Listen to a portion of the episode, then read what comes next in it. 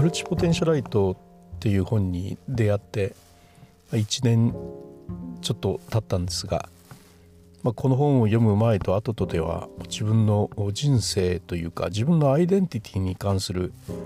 捉え方に大きな変化ができました。それまでは一つのことに集中できない自分というのをものすごくダメな人間だなというふうにずっと思い続けてそして苦しんで苦しんできたんですよね。自分のそういうようなあの一つのことに絞れないという自分を一つのことに絞れないことを良くないことであるというような捉え方をしていたんですよ。ね、若い時から何か一つのことに打ち込んでる人間というのはどんどん成果を出していく。そして成果の上にさらに成果を積み重ねていく。そういうことをさまざまなところで実際に見るしテレビでも見るし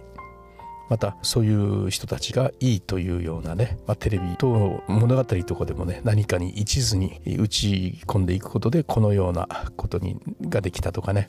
特に職人の人たちなんかはもう自分はそれしかできないからっていうようなことで一生懸命それに打ち込んできた結果今があるというような本当に一つのことに生涯打ち込むっていうことをものすごくそこに価値があるというそのような、まあ、社会の在り方というか、まあ、そういう捉え方をするのが、まあ、一般的な価値観だったんじゃないかなというふうに思うんですが、まあ、自分もそのような中でずっと過ごしてきたんで実際そうでない自分というのをとても低い評価をしてたんですね。自己評価っていうのはすごくやっぱり低かったと思います。いろいろやってきて試して楽しくやってきててもですねやっぱ心の中ではそういう自分ということでね随分自己満足度っていうのは低かったんですけれどもいやいやそうじゃないんだよと。そういうのはそれがアイデンティティなんだよと。僕たちは一つのことにこだわらないんだ。一つのことに集中するあまりに他のやりたいことを犠牲にする人生なんてとてもそういう人生なんて真っ平だという。そういう人たちが他にもいるんだということですね。そういうアイデンティティがあるんだということを知った時にやっぱりすごく気が楽になりましたね。そしてそれでいいんだという安心感というかですね。それをブログに書くとたくさんの人たちがですね自分もマルチポンテシャライトだっていろいろ言ってくれたりねツイッターとかでツイートしてくれたりしましてみんな似たようなことで悩んでたんだなと思いました。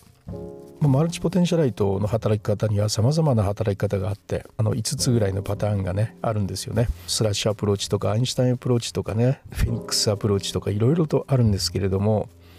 特に Einstein approach っていうのは自分の歩んできた道そのままだったと思いますね。仕事を一生懸命した後にその余力で自分のしたいことにどんどん打ち込んでいくということですね。さらにいいのはほどほどにして余力を残しておくっていうことが大切なんですけれども私の仕事の場合はほどほどにとか余力とかいうのはとてもできないようなもう全て燃え尽くしてしまわないといけないような仕事ではあるんですが、まあ、それでもねあのやりたいことっていうのを後に作りながらやってきたっていうところがあって、まあ、それで自分の中ではね本業はとっても楽しくてとってもやりがいのある良い仕事だったんですけれどもそれは自分のアイデンティティではないと。自分はあのそれを一生懸命打ち込んできたけれども、まあ、教師という仕事に打ち込んできたけれどもではリュースタイルは教師であるとは自分の中ではとても思えないということでそれは別のところにあるわけですね。ですから逆に言えばですね定年退職をしますけれども定年退職をしたからといって僕には失うものはないわけです。仕事が自分というふうになってしまっていると仕事が終えた途端に失ってしまうものっていうのは多いかもしれませんけれども僕は仕事以外のところに自分というものを作っていることができていたので